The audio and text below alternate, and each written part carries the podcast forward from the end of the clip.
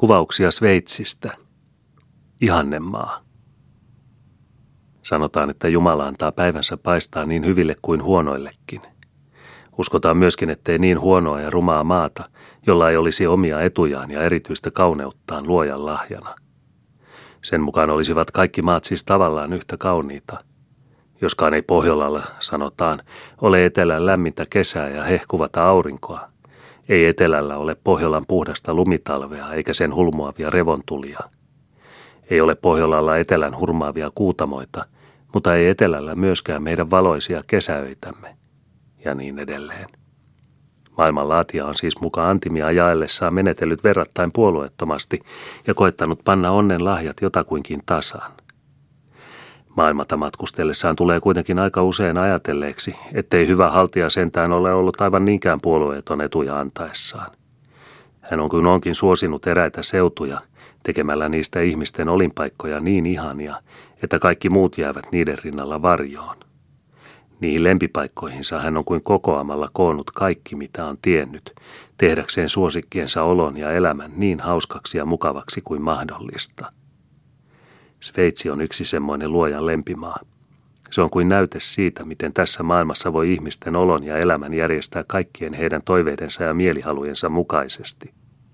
Se on kuin niitä varten, jotka tahtovat yhtä aikaa elää etelässä ja Pohjolassa, erämaassa ja kulttuurin keskessä – sillä joka tahtoo ja voi olella ja elellä joko lyhyemmän tai pitemmän aikaa mahdollisimman vaihtelevata ja monipuolista elämää, mitä tämä matoinen maailma yleensä voi tarjota, hän valitkoon, ja hän tavallisesti valitseekin, Sveitsin olinpaikakseen.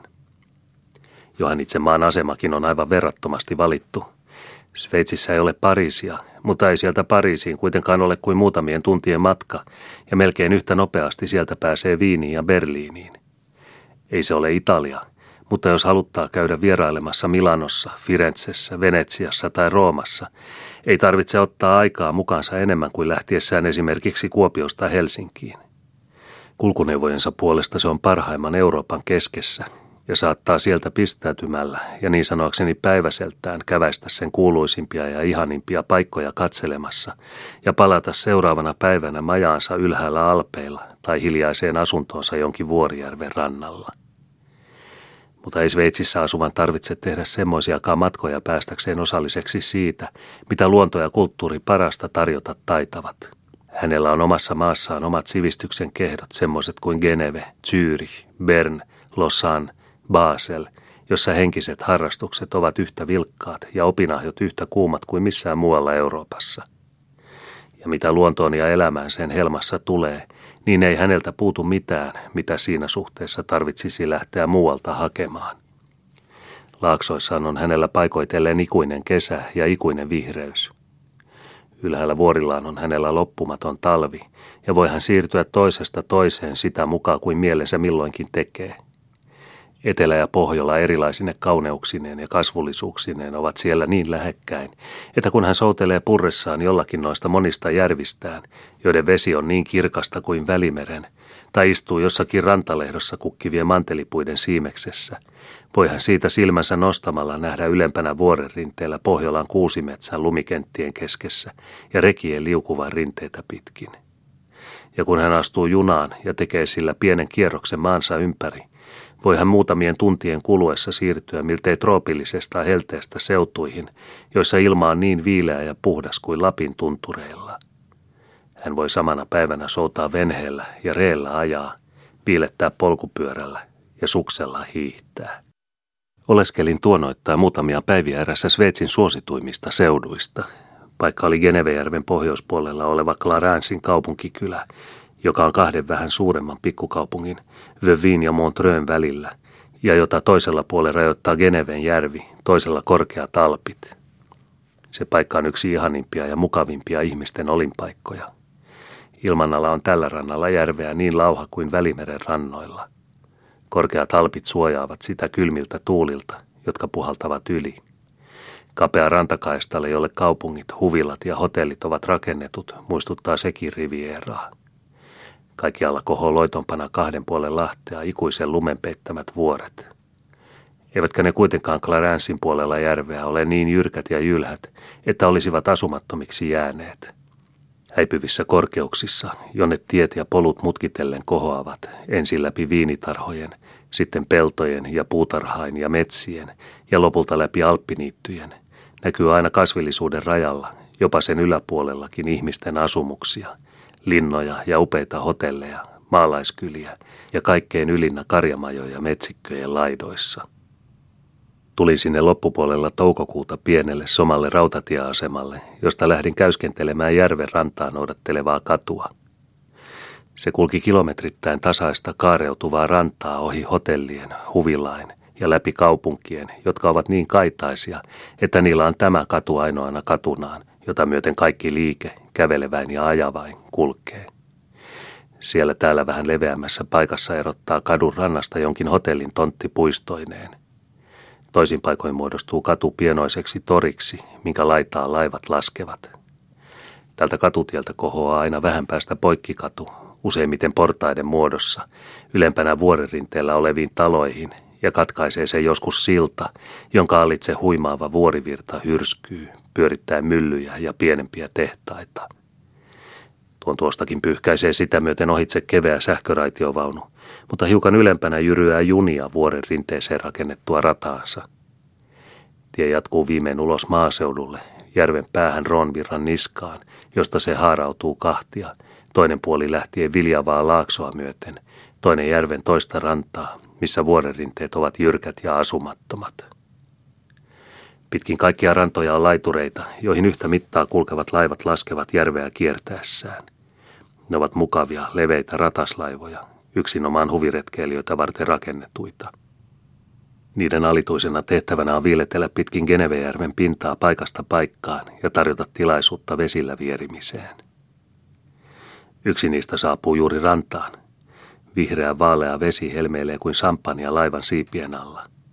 Ei ole Geneven vesi meikäläistä arkivettä. Se on juhlavettä, on kuin se ei olisi olemassa käytännöllistä laivakulkua varten, vaan erittäin tilattua näitä huvipursia keinuttelemaan.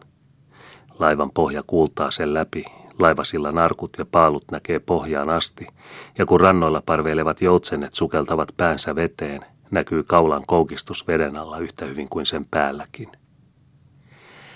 Laiva lähtee kulkemaan rannikkoa pitkin, ottaen yhä uusia matkustajia – Asetumme kannelle mukaviin sohviin selkäkenoon niin kuin teatterin nojatuoliin.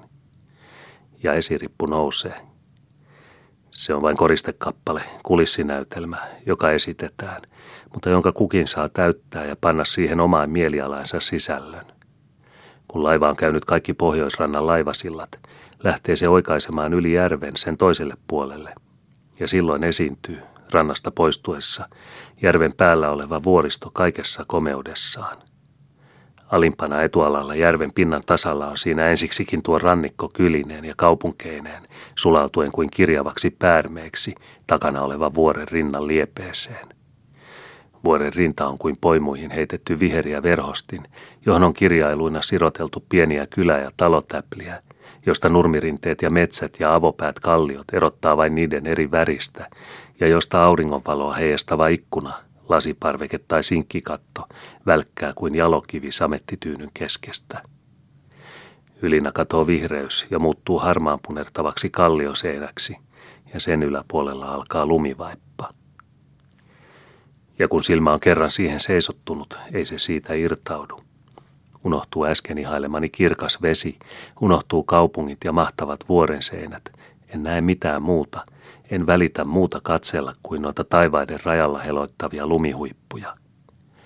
Eihän ole mitään niin ihanaa, niin puhdasta, niin ihanteellista luonnossa kuin luminen kenttä, hienoinen kimmeltävä hanki.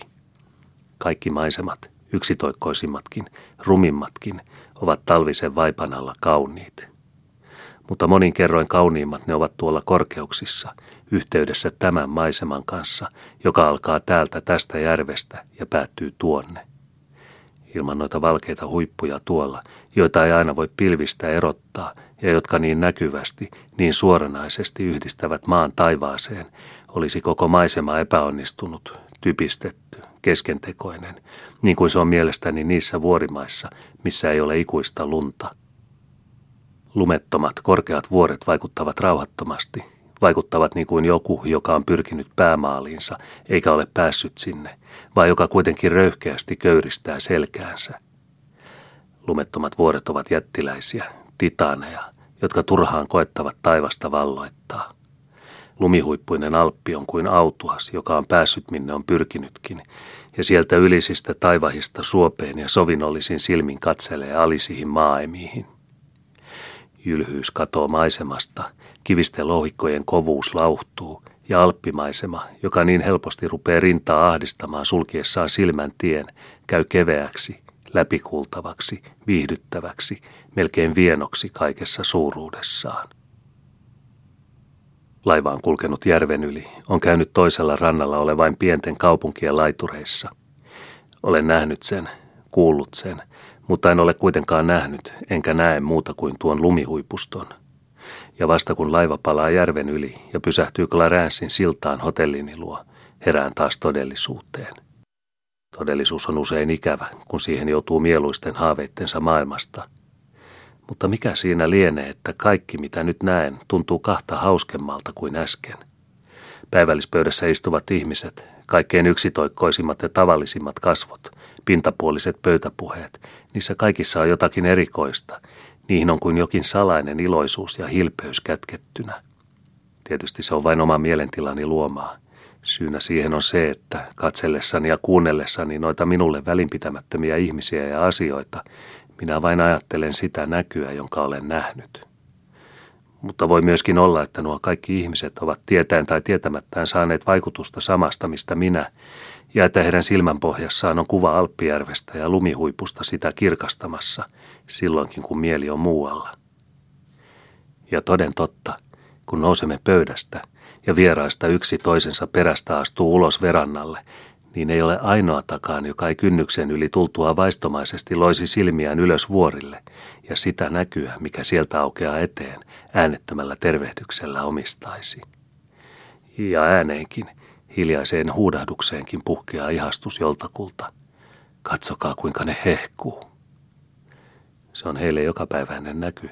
He ovat sanoneet ja kuulleet sen usein, kenties joka ilta, mutta silti se ei voi jäädä sanomatta – minä näen tuon ensi kerran. Vuoret hehkuvat nyt, paistavat vaaleanpunertavilta laskeutuvan auringon loisteessa. Lumet siellä ovat nyt menettäneet ominaisen valkeutensa ja kokonaan antautuneet sammuvan auringon viimeisen tulentuikkeen tulkitsijoiksi. Kun valon tuoja on mailleen mennyt, ojentaa Alpin huippu vielä kerran kaulaansa katsoakseen sen jälkeen, sen muistoa säilyttääkseen ja antaakseen siitä osan meille, jotka täällä alhaalla pimeässä istumme. Istun kauan, monet tunnit, lämpimässä yössä vielä sittenkin, kun tuli Alppien huipuilla jo on kokonaan sammunut ja yö kattaa kaiken maan. Luulee ne yhä vielä näkevänsä, odottaen, että ehkä pilvi on ne sattumalta peittänyt tai että nouseva kuu niitä käy valaisemaan. Mutta vaikka eivät enää tänään tulekaan esiin, niin tulevathan huomenna, jolloin sama näytelmä alkaa uudelleen.